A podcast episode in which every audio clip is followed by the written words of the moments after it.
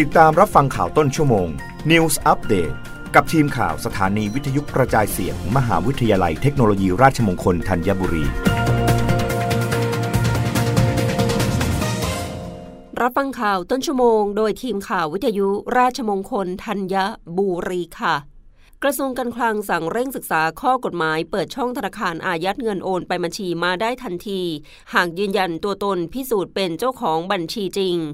นายกฤษดาจีนะวิจารณะปลัดกระทรวงการคลัง เปิดเผยว่าได้สั่งการให้สำนักงงานเศรษฐกิจการคลังหรือสสค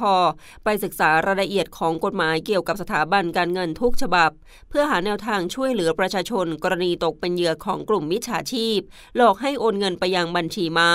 รวมถึงการโอนผิดบัญชีว่า จะมีวิธีการใดที่สามารถอายัดวงเงินที่โอนไว้ก่อนได้หรือไม่ ในกรณีที่ลูกค้าหรือประชาชนที่ถูกหลอก สามารถยืนยันตัวตนและพิสูจน์ว่าตนเองเป็นเจ้าของบัญชีนั้นจริง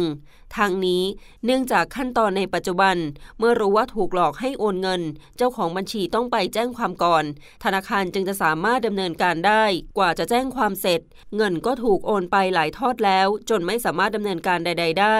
และทุกวันนี้การโอนเงินง่ายและรวดเร็วมากด้วย ดังนั้นหากมีวิธีการใดที่จะช่วยเหลือเป็นการเร่งด่วน ด้วยการอายัดวงเงินที่โอนเท่านั้น ได้ขอให้สสคไปศึกษารายละเอียด หารือกับธนาคารแห่งประเทศไทย และสถาบันการเงินของรัฐอย่างใกล้ชิด เพื่อป้องกันความเสียหาย และเป็นการช่วยเหลือประชาชนที่ถูกหลอกลวง โดยสถาบันการเงินอาจจะกลัวลูกค้าจะได้รับเงินฟ้องร้อง เพราะยังไม่มีหลักฐานใดให้อายัดเงิน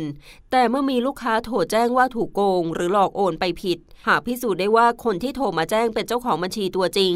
น่าจะมีการช่วยอายัดเงินที่อยู่ในบัญชีปลายทางไว้ก่อน ในเฉพาะส่วนที่แจ้งไว้เท่านั้น ไม่ต้องอายัดทั้งบัญชี เพื่อป้องกันความเสียหาย ทั้งนี้ต้องรอผลการศึกษาของสสคอีกครั้ง ว่าสามารถทำได้หรือไม่